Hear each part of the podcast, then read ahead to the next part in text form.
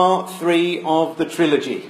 So, um, uh, some, uh, most of you, I think, have actually managed to get through all uh, three of these, and so it's really grateful that you've managed to, to do that. Um, so, if you remember, on the first uh, one, the main thing that we were looking at was the return of Jesus. And what we said was the Lord Jesus Christ himself isn't coming back secretly and surreptitiously. He is coming back in the clouds of heaven. He will appear in the clouds of heaven. We will see him coming. And you notice we sang about that just in that hymn that we just uh, sang together.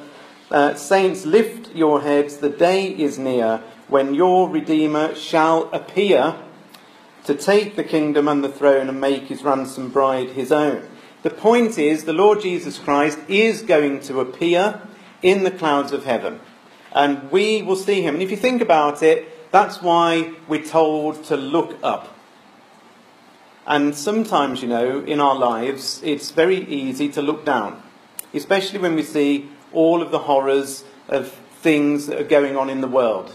You know, we, this country has lurched from crisis to crisis, hasn't it, just over the last few weeks? There's a, a sense of, uh, I don't know how the Queen put it when she gave her speech the other day, uh, but, you know, there's a sense of crisis in this country, uh, and, and people can sort of feel that. Now, the point is, though, that we need to be looking up and not getting depressed with these things. Yes, I think we do vex our souls when we look at what is going on, just exactly like Lot did. Do we like looking at the immorality? Do we like looking at the violence? No. But should it encourage us that Jesus is imminently going to return? Yes, it should. So we shouldn't switch everything off and go into sort of some sort of cocoon and hope that it all goes away we should stay alert, we should stay watchful, we should keep looking at those things that God and the Lord Jesus Christ told us to look for. And the biggest one of the lot is look up because you're going to see him coming. And isn't that great that we lift our spirits? And you know something? The reason I started with that one, it's so important to get the vision right. If our vision isn't right, if our vision is slightly off beam, lots of things don't fall into place. It's absolutely crucial that we do understand that Jesus is going to appear in the clouds of heaven, that we will have a time, a period of time before we are actually gathered by the angels, caught up, uh, and taken to uh, Jerusalem. There will be that time gap. So it was really important for me to get this right because this is the vision, this is what we need to have in our hearts and minds. The second thing then is, though, was putting together the jigsaw puzzle of the events as they lead up to that point. And this is what we did last week, yeah? And uh, what we did was to have a look at the three stages of God's judgment on this earth. And so we said, look, there's a, there's a stage one, there's a stage two, there's a stage three. And each of them are different conflicts that are going to occur um, all with Israel at the centre, or really with Jerusalem at the centre of each one of those conflicts. The first one uh, it was all to do with uh, Israel's immediate and surrounding um, neighbours. They, and it's all mentioned in Psalm 83 there. There's the ten tribes that actually uh, launch a war. It's all there in Zechariah 12. We looked at that last time. That's stage one. Israel over, wins that and removes the pricking briars. Remember we said about the pricking briars? Israel will remove those and overcome, but be left weakened. At the same time, in Isaiah 17, it says Syria is completely obliterated, Damascus ceases to be a city. That then leaves a great vacuum in the Middle East into which pour uh, the Zechariah 14 nations, not peoples, from Zechariah 12, nations come pouring in, and those nine nations mentioned in Ezekiel 38 do not encompass any of the territory whatsoever of these ten tribes here. So we're going to see uh, all of those nations come in against uh, Jerusalem, but the main aim of that one is riches, it's spoil. That's what Mr. Putin uh, likes to see and wants. And the third stage which has nothing really to do with the other two. It's all to do with Israel's religion. And this is after Christ has established himself in Jerusalem. And this is to do with the ten kings. This is Rome, the false religion of Rome, the Babylonian religion uh, that's riding the uh, resurrected Holy Roman Empire beast. And that actually happens after Christ has returned. We know it because Revelation 17 says that the, the woman and the beast and the ten kings make war against uh, the Lamb and those that are with him who are called and chosen and faithful. It's got to be us, we've got to be there. Nothing to do with that part too. So, what we're going to do tonight is I said to you, I promised you, in fact, I think, right at the beginning of all of these talks, that on this one I would give you as much proof as I can that we are living in the very last days and that the return of Jesus is imminent. And remember, I said the word imminent in my mind means days, weeks, months, or maybe a few years. It does not mean decades or centuries or millennia. So we're right on the cusp of it. So there's four things that we're going to, if we've got time, might have to cut some of this short, or you might have all just fallen asleep in the heat. Okay, one or the other. But these are the four things that I wanted to look at. You see, if this sequence is correct, then stage one must come first, yeah? And therefore, what evidence is there right now that stage one could happen?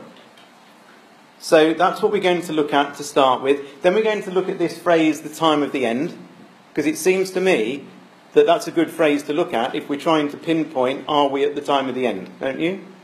So we'll look at that. Uh, we also look at this phrase, the end of the world. That also crops up um, in the Bible. We'll look at that. What does it say in relation to that?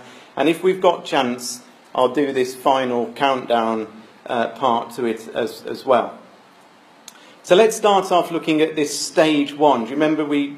I've just recapped it really for you. Uh, but stage one is Israel's immediate and surrounding uh, relatives, as I've called them there, because most of them are related to Israel because they're uh, Arab in descent. Some of them aren't related to Israel. They're not all um, related to uh, Israel. Some of them uh, are from Philistia. These are the Palestinians. Okay. Um, but let's just put this Psalm 83 up, and so you can see, remind yourselves as to what, what's being said here. So, Psalm 83, this is stage one. This is coming before Jesus appears in the clouds of heaven. Um, and it says, look, in verse 2, look, your enemies, talking about Israel, uh, your enemies, Israel, make a tumult. They that hate thee have lifted up their head. They have taken crafty counsel against you. Um, I'm paraphrasing some of this. Verse 4, look, this is what they say, these people. Come, let us cut them off from being a nation, that the name of Israel may be no more in remembrance. Now remember that. So this is uh, these people. Well, who are the people? Well, they're listed out here. And it's really interesting because they're all tribes. All of them are tribes. So you've got the tabernacles of Edom and the Ishmaelites and Moab and the Hagarenes and Gebal and Ammon and Amalek and the Philistines with the inhabitants of Tyre. They're all tribes or peoples within nations. And the interesting one is in verse 8, it says that Asher is joined with them.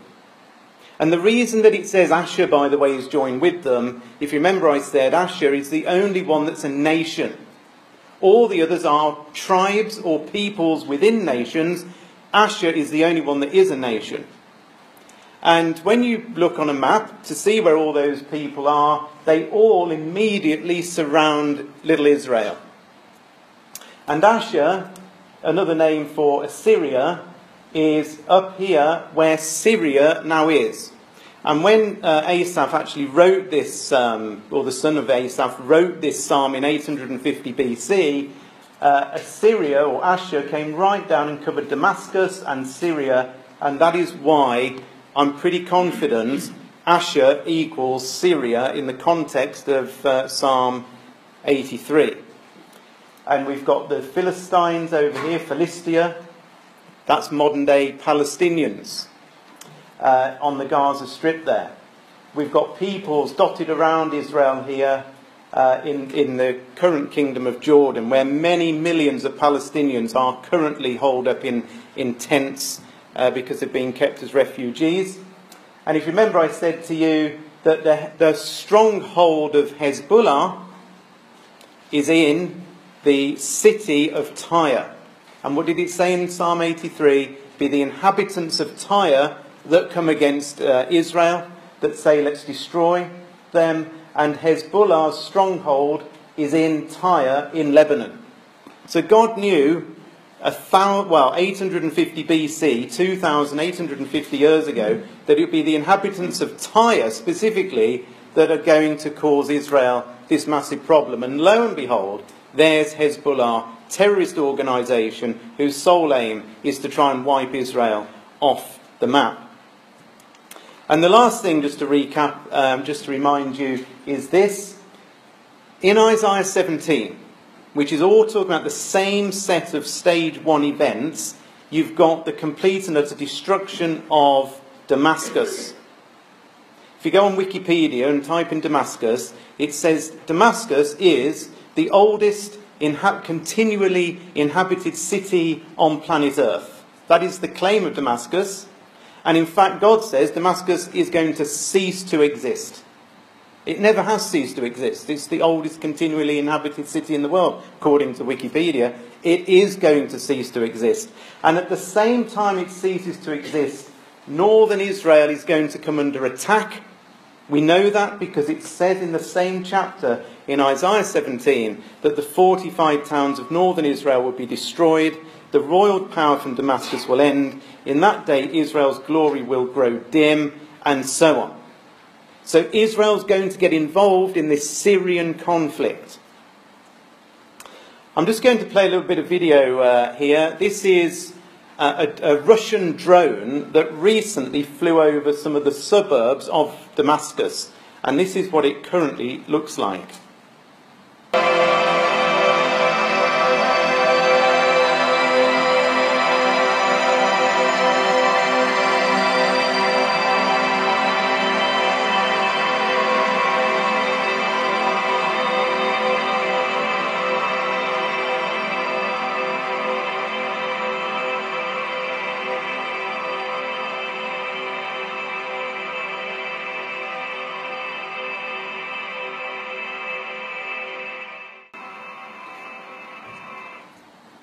I mean, it sort of looks like it already is destroyed, doesn't it? But this is like a, this is like Yardley Wood. You know, this is not the whole of Birmingham gone. This is not the whole of Damascus gone. This is the suburbs that have gone. But God says no.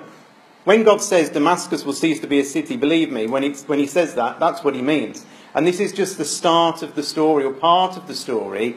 But the story of Syria is not over yet. We know for certain it isn't because Israel has not yet got involved.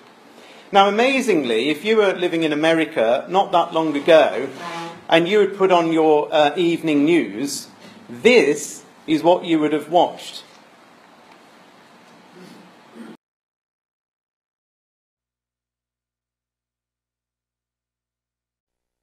And how about this to think about today? The crisis in Syria may be more than just a current foreign policy problem with some seeing signs of biblical prophecies of the apocalypse in the events that are unfolding overseas. Passages in the Old Testament even make reference to Damascus falling into ruin, sparking worldwide conflict that some say leads to the coming of the Messiah.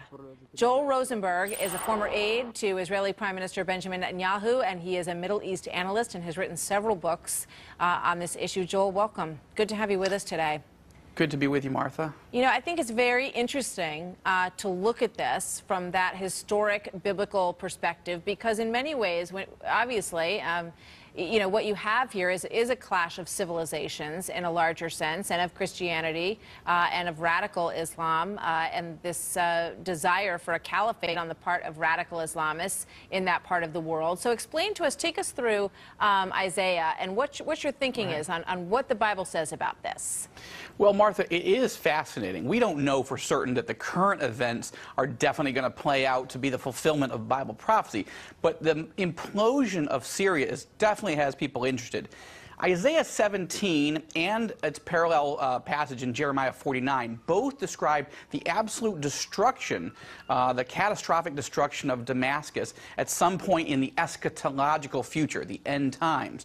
Uh, Isaiah 17, verse 1 says, uh, Damascus will be removed from being a city. Uh, one translation says it will cease to be a city. Now, Damascus has been attacked, it's been conquered throughout history, but it's never been removed as a city. It's one of the oldest continuously inhabited cities uh, on the face of the earth, first mentioned in the Bible in Genesis, and now we're still talking about it today. Yeah, you know, and it, it, wow, very... this is incredible. Uh, America are far more open to talking about the Bible than ever we are in this country, so we don't get this sort of debate on, on our news. But I was amazed to see that. But of course, you know, they're looking at events that are happening right now in Syria, and they're seeing, rightly so, I believe, that these things are beginning to come to pass and are leading towards stage one completion. Um, now, what I've also done, I've gone back over the last just few months to give you some more evidence that stage one could happen at any point in time. So remember stage one of the surrounding nations coming against Israel, Predominantly, we're talking about a war between Israel and Syria that uh, Israel wins and Syria dramatically loses. And we also uh, see the Palestinians and Hezbollah especially coming in and, uh, and, and fighting against them according to Psalm 83.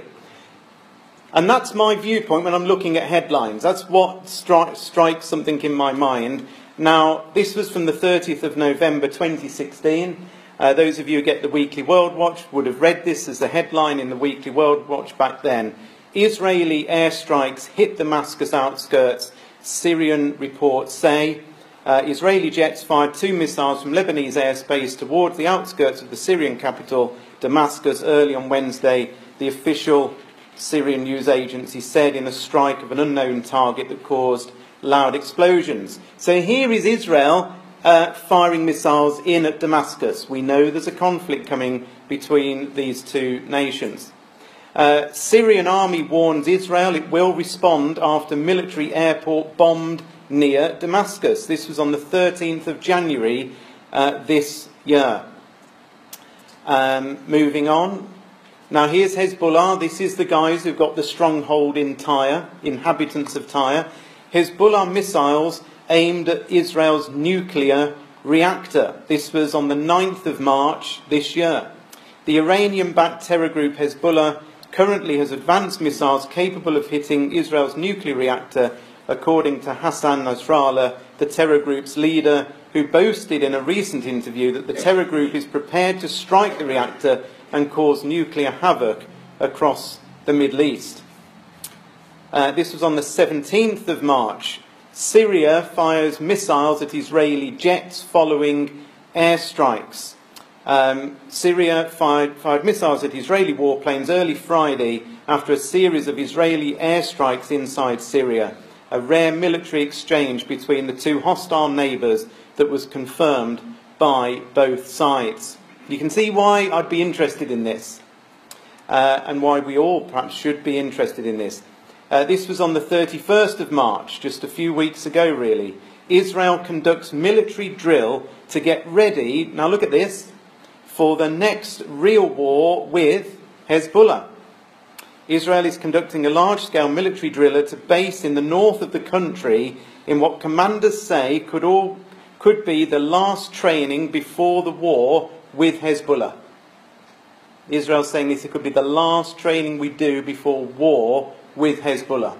The reason that the tension is built between Hezbollah and Israel is because Hezbollah have poured in its uh, troops, its rebel fighters into Syria, and now they've crept ever closer to Israel's border in the Golan. And now that you know something is going to give at some point. Hence, Israel doing these military drills.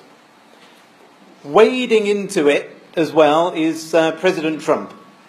You know, He's got two buttons on his desk, apparently. One says tweet, the other says nuke. You know, I mean, it's goodness only knows what, what, what this man could do. But he has, uh, on the 7th of April, uh, launched mili- military strikes against uh, the Syrian regime. Uh, on President Donald Trump's orders, US warships launched 59 Tomahawk cruise missiles at the airbase that was home to the warplanes that carried out the chemical weapons attacks, US officials said. This is back in April. And of course, we know even in the last 24 hours, it's all on the news again, isn't it? But we'll cover that in just a moment. Russia, Iran, and Syria issue warning to US. That was on the 14th of uh, April. Russian Foreign Minister Sergei Lavrov, who hosted his Iranian and Syrian counterparts in Moscow, denounced the US missile strikes on Syria as a flagrant violation of international law. Additional, uh, in addition, such actions would entail grave consequences not only for regional but global security, said Lavrov. So he's saying, actually, this isn't anymore just about Syria, this could become a global problem. Um, this was on the 27th of April. Israeli strike hit suspected Hezbollah arms depot near Damascus airport. It set off a series of massive explosions, raising tensions further between the two neighbours. See, it's all happening, but you've got to be you know, you've got to be zoomed in on this stuff. You know, if you just get the mail and read about, you know, the X Factor or whatever rubbish is on TV, then actually you're going to miss it.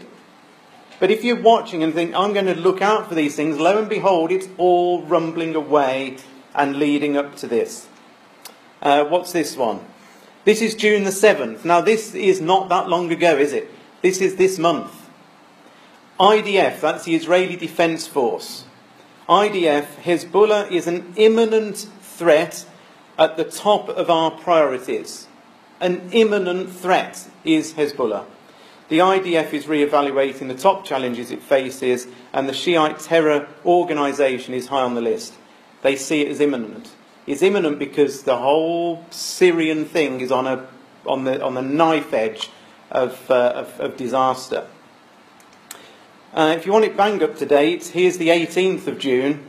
Uh, this is in uh, Jewish News. Hezbollah supporters call for Israel's annihilation at a London rally. So, two days ago, if you were in London, you'd have seen Hezbollah uh, supporters and maybe members, I don't know, waving the Hezbollah flags and openly calling for Israel's annihilation. What did Psalm 83 say? The inhabitants of, inhabitants of Tyre, Hezbollah, that's their stronghold, would call for the annihilation of Israel And our very streets in this country as if waving to the world saying, hey, this is what we want to do. They're telling us what they want to do. We should be looking at this and understanding that we are on the brink of stage one happening. Now, when does it happen? I don't know. The Syrian war has rumbled on for nearly seven years. Half a million people have been killed. The refugees, the millions of refugees that have come into Europe, have destabilised Europe. The terrorist attacks that are happening in this country, if you listen to it, most of them have had Syrian background, either training or they've been there, and all the horrors of Syria are then pumped straight back into, into Europe. Syria has become a global nightmare. And in fact, when it says in Isaiah 17 that Damascus will be a great burden, it, move, it means something that the world, it, it means basically something that the world looks at and can do nothing about it. It's a burden that can't be moved or shifted or dealt with. That's, in the, that's the sense of what God is saying. It is a burden to the world. So hopefully that's a little bit of evidence, but you go away and look at it yourselves. This is, you know, it's not just a, you know, a few people that should be looking at this. We should all be looking and, uh, and investigating these things um, and, and watch them as they happen. Now, the other thing that I wanted to, uh, to look at is this phrase, the time of the end. Now, the reason I thought that's a good phrase to look at is because, well, you can't have two times of the end, really, can you? There's only one time of the end. And I'm saying to you, we're at the time of the end. And if I'm right that we are right on the brink of the time of the end, when we look at the verses that say about the time of the end, it should, just as we've done with Syria and Hezbollah, it should like start lining up, don't you think? Well, let's hope it does, because these are the next slides coming up. This is every single time in the Bible that the phrase the time of the end is mentioned. Every, every last one of them. Doesn't matter whether you want to look at the Greek or the Hebrew, whatever you want to do. These are the only times that phrase comes up. In Daniel chapter 8, verse 17, uh, Angel Gabriel says, You must understand that the events that you have seen in your vision, whatever that was, relate to the time of the end. In Daniel chapter 11, verse 35, that we, part, that we read as an introduction, uh, it says, Some of the wise will fall victim to persecution. In this way, they'll be refined and cleansed and made pure until the time of the end, for the appointed time is still to come. In Daniel 11, verse 40, we read, Then at the time of the end, the king of the south will attack the king of the north, and the king of the north will storm out with chariots and charioteers and a vast navy. In Daniel chapter 12, verse 4, it says, Daniel, shut up the words and seal the book, even unto the time of the end. Many shall run to and fro, and knowledge uh, shall be increased. And in Daniel chapter 12, verse 9, uh, he said, This is Gabriel talking, Go thy way, Daniel for the words are closed up and sealed until the time of the end. So one, two, three, four, there's five times that the phrase the time of the end is used. And what I'm going to do now for the next 10 minutes is show you the amazing stuff, absolutely toe curling, spine tingling stuff that is connected in with these phrases because it's happening right in front of our very eyes in, in amazing detail. And I'm not trying to overegg this. I, am coming at it from exactly how I feel about, uh, about these phrases, the time of the end. The first one I thought we'd just look at is this one in Daniel 12, verse 4. So here's Daniel. Um, and we read, didn't we, that at the time of the end, many shall run to and fro, and knowledge shall be increased. So Daniel had been given some sort of vision, we're told, and, and the vision that he had caused him to write down, Many shall run to and fro, and knowledge shall be increased. Now, I don't know exactly what Daniel saw. Maybe he did have some vision of the world in which we live right now. But I can't think of a better way of an ancient prophet who had some vision, however it was, of the future in 11 words, because that's all it is, to describe the world in which he could see in this vision. He wouldn't be able to say, well, I, I, the people were using mobile phones, and people were flying in aeroplanes, and there was uh, people flying at, you know, 80 miles an hour past me and at speeds I can't even begin to dream of. No. The vision that he saw caused him to write, Many shall run to and fro, and knowledge shall be increased. Isn't that amazing? Has there ever been. Look, until the last 60 or 70 years, everybody went round in horse and cart. For 6,900, uh, no, for 5,900 years, people have gone around at about the speed of a horse. That's like 99% of history. People have gone round at the speed of a horse. Daniel says, no, no, no. Many are going, the, the word literally means to rush backwards and forwards. I don't know about you, but I'm, I'm driving to work at, uh, at the speed limit. Um, I'm still doing 70 miles an hour. It's still an incredible speed that we're hurtling along at. And do you not think we live in the time when knowledge has increased? Well, have a little look at this.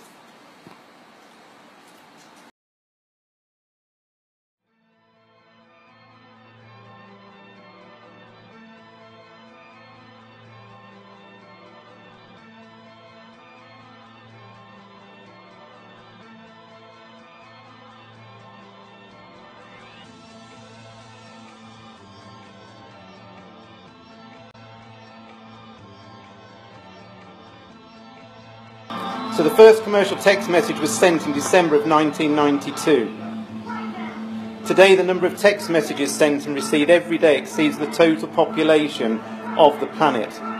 The years it took to reach a market audience of 50 million 38 years for radio, 13 years for TV, 4 years for the internet,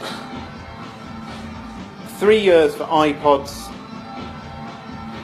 two years for Facebook. The number of internet devices in 1984 was just a thousand. It was a million in 1992. It was a billion in 2008.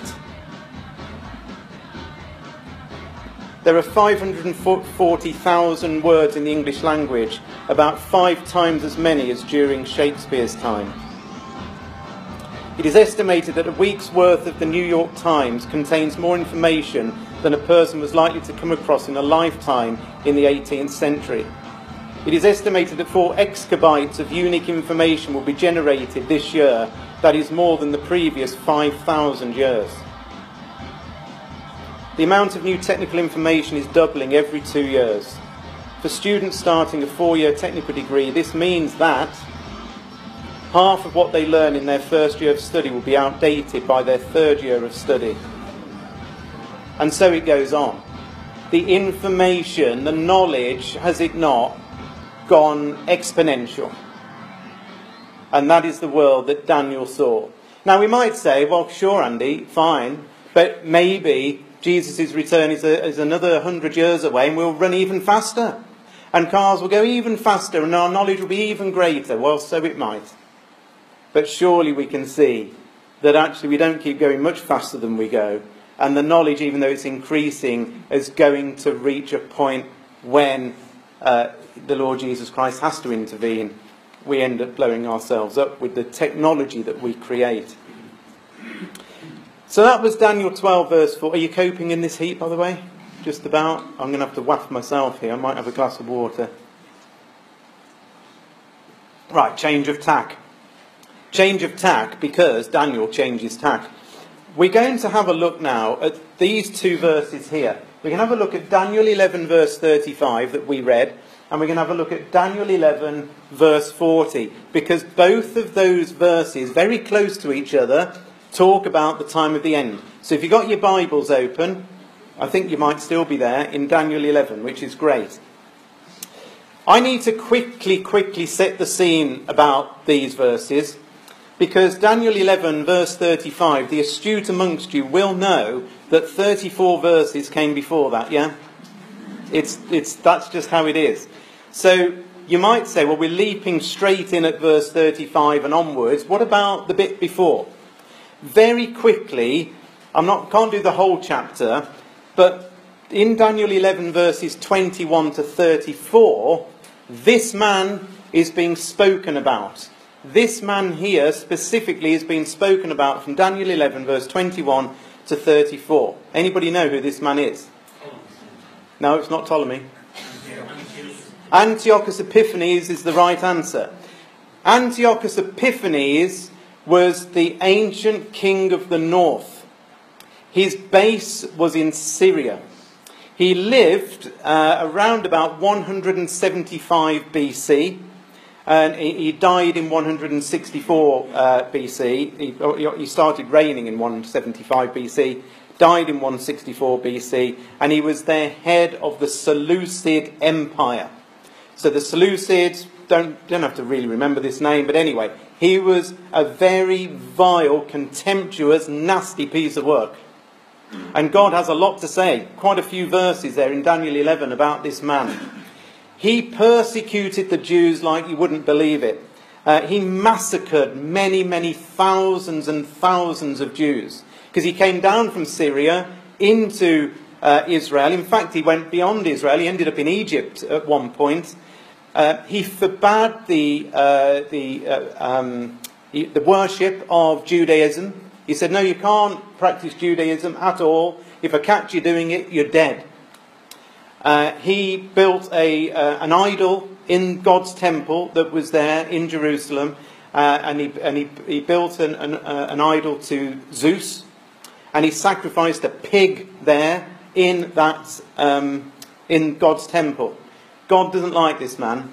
He's persecuting his people, he's massacring them, he's forbidding them to worship. Very unpleasant man. And he was, he was called the King of the North, and he's based in Syria, just north, as we know, of Israel. And that's enough detail for, for, for, just for now. And, but then you come to verse 35. So the previous verse is all about this one man. Verse 35 of Daniel, which we read, it says, Some of the wise will fall victim to persecution. In this way they will be refined and cleansed and made pure. Now look, until the time of the end. For the appointed time is still to come. So there's a gigantic gap in the prophecy. After Antiochus Epiphanes leaves the scene, there's now this huge gap up until the time of the end. Uh, Brother John Thomas in Elpis Israel actually writes these words. Uh, he says, There is a break in the prophecy. Well, there is a break in the prophecy. Because you go from Antiochus in roughly 200 BC, and here we are in 2017 at the time of the end. That's how big the gap is. By the way, don't be alarmed at that. There's many gaps in prophecies like that. Many, many gaps. And the reason that God's put a big gap in is because he says, here's this guy, Antiochus Epiphanes. This is what he's this is what he did. And at the very end of time, there's going to be another chap very similar to Antiochus Epiphanes, and I'm going to tell you what he's going to do and where he lives and all the rest of it. And that king, uh, this latter day Antiochus Epiphanes, God tells us all about from verse 36 to verse 40. So, straight on the scene now, this is, by the way, look, this is an individual human being. This is not a nation, because look at what it says. It says, The king, an individual ruler on planet Earth, will do as he pleases, exalting himself and claiming to be greater than every god, even blaspheming the God of gods. He will succeed, but only until the time of wrath is completed, for what has been determined will surely take place. He will have no respect for the God of his ancestors, or for the desire of women, or for any other God, for he will boast that he is greater than them all. Instead of these, he will worship the God of armed forces, and a God his ancestors never knew will he worship with gold, silver, precious stones, and expensive gifts. He will work in the strongest fortress. He will honour those who submit to him, appointing them to positions of authority and dividing the land among them as their reward. Now look, then, at the time of the end, the king of the south, whoever that is, will, the, the AV says push him, this version says provoke him, some versions say attack him. Then the king of the north will storm out with chariots and a vast navy. This king being spoken about here is a latter day Antiochus Epiphanes and I believe that this latter day Antiochus Epiphanes is Gog himself that is mentioned in Ezekiel 38. Because when you look at Ezekiel 38 and line it up with Daniel 11, verses 35 to the end, you will see that the two things line up perfectly. And if you think about it, Gog, who we know is a Russian ruler, is the one who's going to come down into Israel, on into Egypt, cause a huge massacre of the Jews, exactly like ancient Antiochus Epiphanes. And I'm going to show you, as best as I can in a few minutes, that this man that lived 200 BC is actually related scripturally to this man, Vladimir Putin. They even look the same. They even look the same. But I'm going to go through now quickly every single solitary phrase in Daniel 11, verses 36 to 39, and no other man on the planet, I promise you, can fit all of these phrases apart from this man. Now, some people might say, well, he might die tomorrow, and it might not be him. And you know something? That's true. But I'm telling you this that if, he, if that did happen, then somebody so identical to be Putin as to be him must be raised up again. Another person identical to this man. So let me just go back to this. This ruler, this latter day Antiochus Epiphanes, north of Israel, is going to do as he pleases, exalt himself, claiming to be greater than every god, blaspheming the God of gods. He will succeed, but only till the time of wrath is completed, because what's been determined will surely take place. He doesn't respect the gods of his ancestors or for the desire of women, but he will boast and he's greater than them all. Instead of this, he worships the armed forces. He also worships gold, silver, precious things, and expensive gifts. He works in something called the strongest fortress. He will honour those who submit to him, appointing them to positions of authority, and divides the land, the land among them as their reward. And at the time of the end, the king of the south pushes at this individual man. The, the, the king of the south militarily provokes this individual man. And when this individual man has been provoked, he then sends out the whole, he then really becomes the king of the north because every time it talks about the king of the north or the king of the south, it's talking about a great nation. And the Russian nation storms out at that point. Now, watch this. Does this man exalt himself, I ask you? Now, you could say, well, some do, but I never saw David Cameron doing something like that. I certainly haven't seen Theresa May looking anything like that. Uh, but look, there are many world leaders that have got their own calendar, and they certainly don't have what's on the right there. And what that is, is Putin's own youth camp. They're called the Nashis, believe it or not. And uh, the Nashis uh, worship Vladimir Putin. They, you notice their uniform, which is what it is, has got a picture of his face on, on all of their jumpers. And there's thousands of young people that are put through training camps to understand Putin and his thinking, uh, he certainly does exalt himself. It's not only me that says that, this was on Panorama quite recently, last year.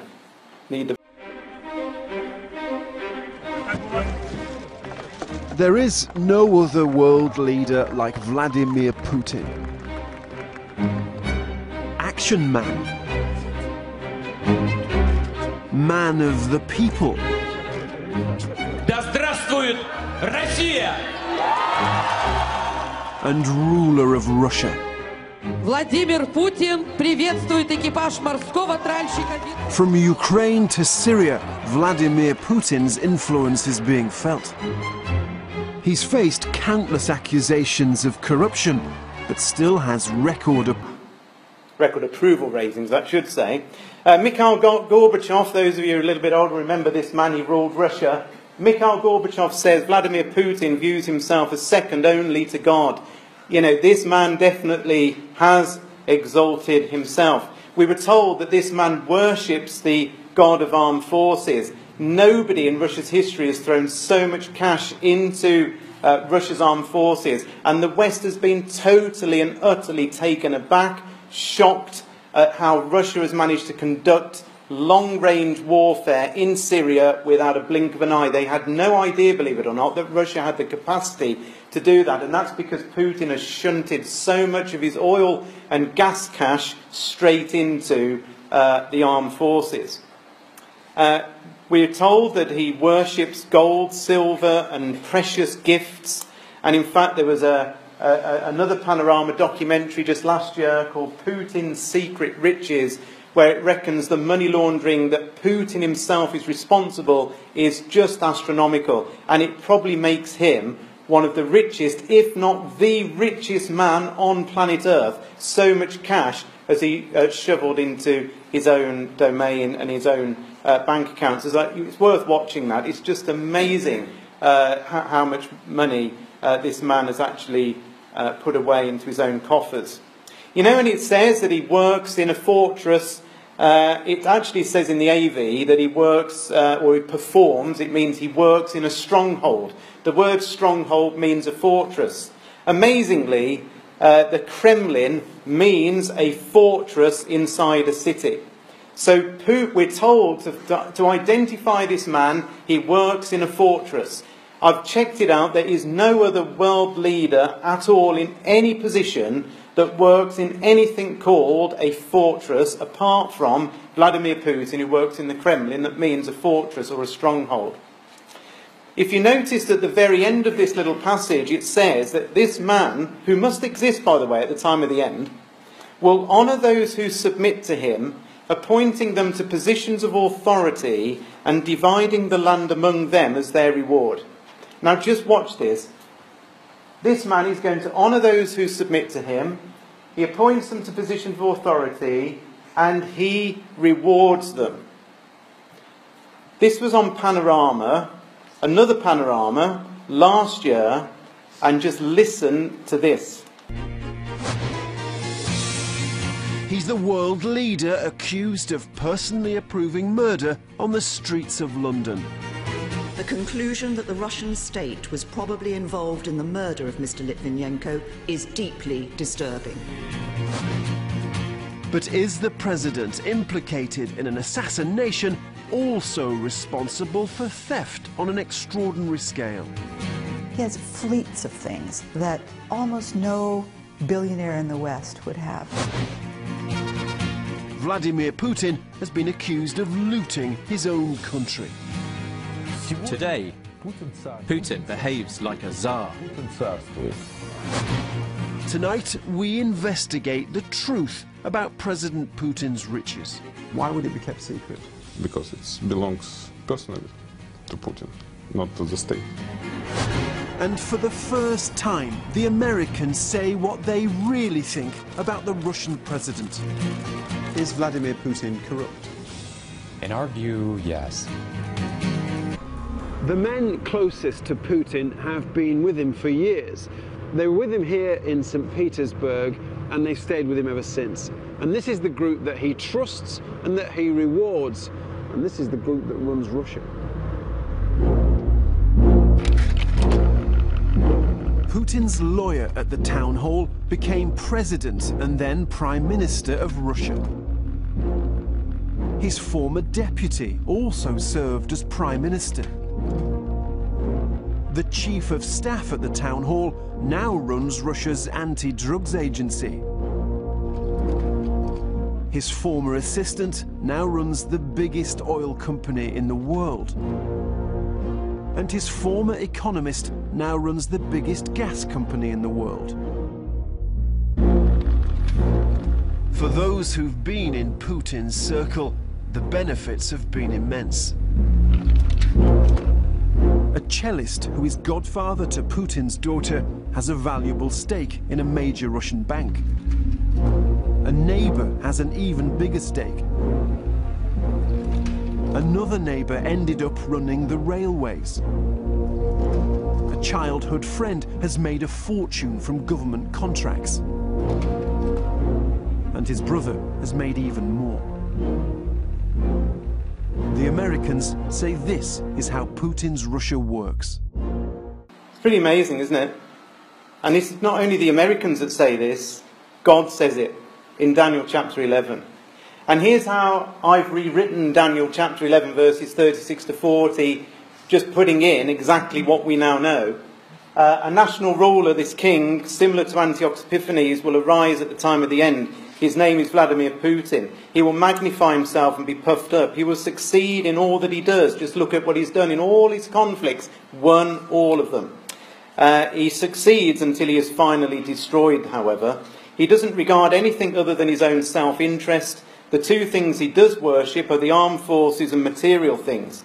He works in the Kremlin, he honours those who submit to him, and he appoints them to positions of authority, and he divides the land among them as their reward. And at the time of the end, the king of the south, which we know is America and Britain, and uh, based in Saudi Arabia, they militarily provoke this man, and this causes Putin to send his northern army down into Syria, and at this point he then becomes the king of the north, as he controls the very heartland of Antiochus Epiphanes, and he swoops down like a whirlwind into Israel and beyond into Egypt. That is how I see it. And if it isn't this man, as I say, it's somebody that's almost identical to him, because he's got to fulfill all of those things. And uh, this is a headline just today. Uh, no, yesterday. Russia warned. Is it? Yeah, the ninth. What date is it today? 20th, it was yesterday, Russia warns America as risks rise in Syria. Uh, the stakes in Syria now include a US Russia war because what America did yesterday or the day before was to shoot down a Syrian jet. What then, that's the first time in seven years this has happened, and what Russia has now said is, right, from here on in, we are treating all American uh, planes as, uh, as military targets, and we will shoot uh, down American war, warplanes. That's how serious things have got in just the last 48 hours. So, Daniel's pretty amazing here. He's giving us so much information, and God, in His mercy, has given us all this information to identify when we are at the time of the end. He didn't have to tell us about an individual man. He didn't have to spend four verses telling us about this man, but He's given us huge amounts of information. But it isn't only there, because Daniel 8, verse 17, also talks about this man. Because Daniel 8 is all about, wait for it, Antiochus Epiphanes. Daniel 8 is all about Antiochus Epiphanes. Is a, is a little horn that grows, it says in Daniel 8. It's another story. But there's the phrase again, the time of the end. And here's a further description about the exact same man. Uh, a fierce king, a master of intrigue, will rise to power. He will become very strong, but not by his own power. He will cause a shocking amount of destruction and succeed in everything he does. He will destroy powerful leaders and devastate the holy people. He will be a master of deception and will exalt himself. He will destroy many without warning. It's a latter day Antiochus Epiphanes here, just as it is in Daniel 11, verses 35 to 40. It's the same person. We're told he's got a fierce countenance. Yeah, tick in the box there. It says that he causes deceit to prosper. Well, what did the US Treasury say only a few months ago? Uh, Putin is corrupt. He is strong and successful in all that he does. And so, effectively, I think we can put some big ticks to say we are right at the time of the end, don't you? Right, how are we doing? It's not very good time wise, is it? Are you okay for another few minutes or have we had enough? Are you sure just for a few minutes? Okay. We may as well do the end of the world while we're at it. Right. The phrase the end of the world doesn't occur anywhere in the Old Testament, but it does occur in the New Testament. And we're going to go and join the disciples on the Mount of Olives and listen in to what they're saying to Jesus in AD 33. So we're going all the way back to AD 33, and here we are. Look, this is us. We're there as well. There's Jesus. They're stood on the Mount of Olives. There's his disciples. We're stood right now. They're listening. There's the temple over there. They're looking at that. There's Jerusalem. This is exactly the scene. Imagine we've gone there. And the wonder of it all is we can hear what they're saying. How amazing is that? We can hear exactly what they're saying because exactly what they're saying is recorded for us in the Bible. We know word for word what they said. And this is what we're listening into. Matthew 24, verse 2 says, Jesus said to his disciples, See not all these things, looking at this great temple that was in front of them? Verily I say unto you, there shall not be left here one stone upon another that shall not be thrown down. And as he sat upon the Mount of Olives, the disciples came to him privately, saying, Tell us when shall these things be? When's the temple going to get uh, destroyed? And what shall be the sign of thy coming and of the end of the world? And some people have suggested to me that this isn't about the end of the world, it's about the end of the age, it's about the end of AD 70. And even if that is true, that isn't how Jesus answered it. Because Jesus did tell them about AD 70, but he answered their other question, which is about his coming and the end of the world as we know it. And here's what Jesus says. Now, don't tell me that this is nothing to do with what is about to come. This is everything to do with what is about to come. Matthew 24, verse 29. Immediately with the tribulation of those days, says Jesus, shall the sun be darkened, and the moon shall not give her light, and the stars shall fall from heaven, and the powers of the heaven shall be shaken. And then shall appear the sign of the Son of Man in heaven. And then shall all the tribes of the earth mourn. And they shall see the Son of Man coming in the clouds of heaven with power and great glory. Not AD 70. This is the return of the Lord Jesus Christ. And remember, I said the appearance of the sign of the Son of Man in heaven is the Son of Man coming in the clouds of heaven. The sign of the Son of Man in heaven is exactly the same thing as Jesus coming in the clouds of heaven, and that is what we're going to see when we look up. But Jesus, in Luke 21, which is a parallel passage to this, says some stuff that's going to be happening in the world at this very same time. So in Luke 21, verse 25, it says there's going to be signs in the sun, moon, and stars. Upon the earth there'll be distress of nations with perplexity, the sea and the waves roaring, men's hearts failing them for fear. That word in the Greek means terror. For looking after those things which are coming on the earth. For the powers of heaven will be shaken. And then these very people who witness the terror, who witness the fear on earth, they will see, including us, the Son of Man coming in a cloud with power and great glory. Now, do you not think these things are happening right now? Have we got signs in the sun, moon, and stars? Well, this is a clip, uh, audio coming up, uh, just of a few things that happened just a couple of months ago, but we, we could spend all night looking at wondrous things that are happening in the earth, in the heavens.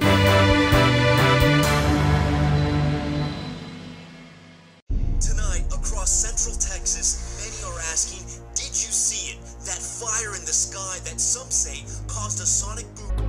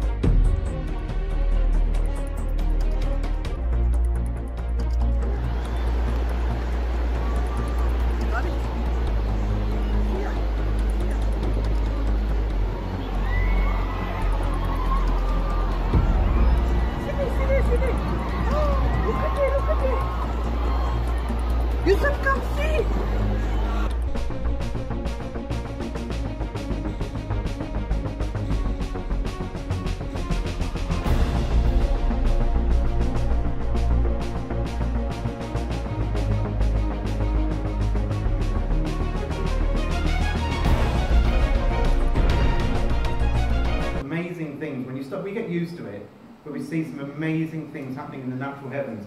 But we also see great distress on earth at the same time. And this is taken from CNN. This is its summary of 2015. I could have played 2016, it was even more graphic, but this is 2015 summary of the earth. Breaking news masked men opened fire at the offices of a controversial newspaper in Paris. Two armed men entered the building and began opening fire. There's been a hostage taking at a kosher deli. Meanwhile, those two brothers suspected of the attack are holed up and cornered. Terrorists who traumatized this region for three days are dead, but not before leaving 17 innocent lives ended. Major new offensive launched by ISIS. The U.S.-led coalition is striking back. Are we winning right now? We're still building the forces. I'm confident we will win.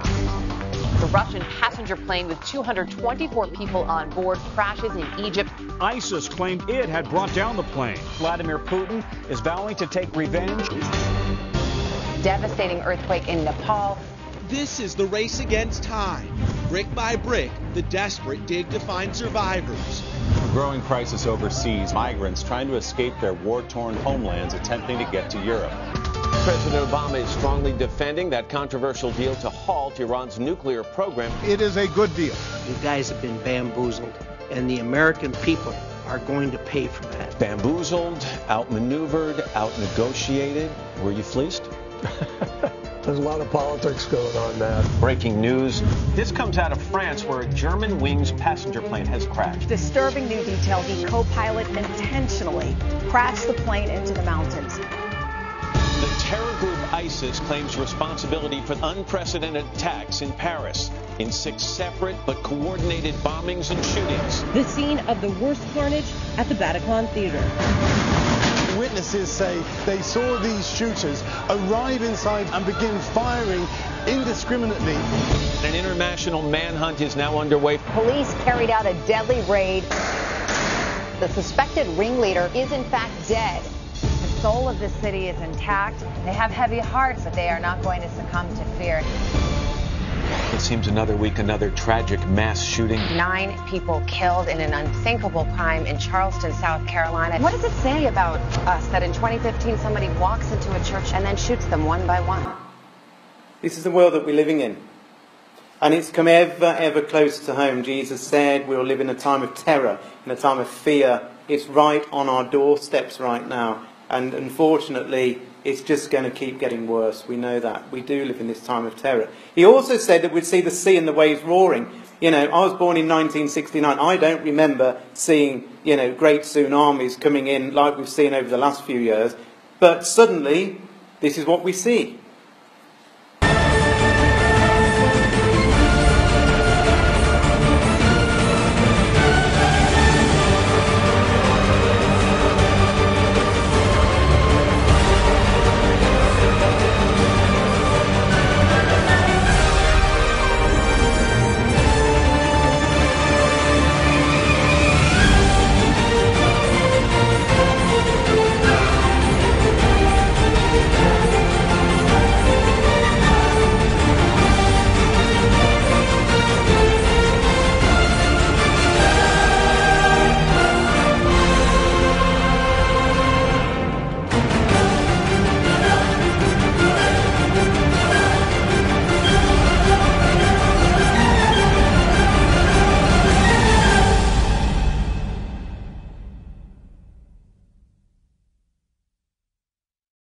Putting lots of ticks here. To me, we're on the brink of it. This is why I say, I feel, uh, maybe you do as well, that the return of the Lord Jesus Christ is, is imminent. And the very last thing I wanted to show you was this amazing timeline to do with Israel. Um, Israel the, began the process of creation in 1897 uh, with the Zionist movement that met for the first time in 1897, and 120 years later brings us to, to now. Uh, that's, that was honestly the beginning of the uh, creation of Israel as we now know it in modern times. In 1917, there was the Balfour Declaration uh, where Britain said, We back the Jews going back to uh, the land of uh, Israel, we support it. That's another major, major milestone in the creation of Israel. 100 years on brings us to 2017. In 1947, in the November, the UN voted that Israel should be created in the land of Israel. That's, I know it was the following year, six months later, when Israel was finally uh, physically created, but it was in 1947 when the UN passed the vote for that to happen. 70 years have gone by, uh, brings us to today. In 1967, Israel took Jerusalem, and in the first time in 1,897 years, Uh, Israel had total sovereign control over Jerusalem, just as Christ on Mount Olive, on the Mount of Olives, said that they would. In 1977, for the first time, Israel started peace talks with its surrounding neighbours, and 40 years later brings us to 2017. And the wonder of it all is that 120 years and 100 years and 70 years and 50 years and 40 years are all super significant time periods in uh, the Bible. And just to tell you what they are, it was God gave a 120 year countdown clock to Noah because we told in Genesis 6, verse 3, that the 120 years would be the time until uh, the flood actually came. And that was a countdown, therefore, to judgment when wickedness would be finally removed. The very first time a generation is mentioned is in Genesis 15, verses 13 and 16, and it is actually 100 years. And, uh, and we know that the Bible talks quite a bit about the generation uh, coming to an end. But actually, it was at that particular point when that generation that came to an end that Israel was finally uh, saved. That 70 years um, is mentioned in Jeremiah 29, verse 10. It was the, the time frame of Israel being in captivity and then after that being released. So it was a very significant time for Israel at the end of that uh, 70 year period. 70 years, of course, is the number of uh, the lifespan of a man. Uh, 50 years is a jubilee year. That's where we are right now in relation to 1967. 50 years has gone by since Israel took Jerusalem. And in the Jubilee year, all debts are forgiven. It's a new beginning, and we're right there as we speak. And 40 years uh, is mentioned in Psalm 95, verse uh, 10. And 40 in the Bible is always significant of a time of testing. And at the end of that 40 year period, the test is over. And so, look, I don't know. I'm not saying something 100% is going to happen in 2017. But surely, with the convergence of so many significant time periods coming at this time, plus we add in all the things that are happening at a rate of knots and escalating, the labour pains are getting worse and worse, the contractions are getting closer and closer together. This earth, as a woman, will give birth, and the Lord Jesus Christ will come. And surely uh, that then gives us this total sense of urgency that we need to do something about it now and to get ready to see Jesus. That's the message. Hopefully, um, you know, it's been of, of some help. My message is look, go and look at these things. Go and test the things that we've looked at. Uh, switch off the TV. Open the Bible. It's like reading a live news report at the moment. It's amazing, and we should see it in that way.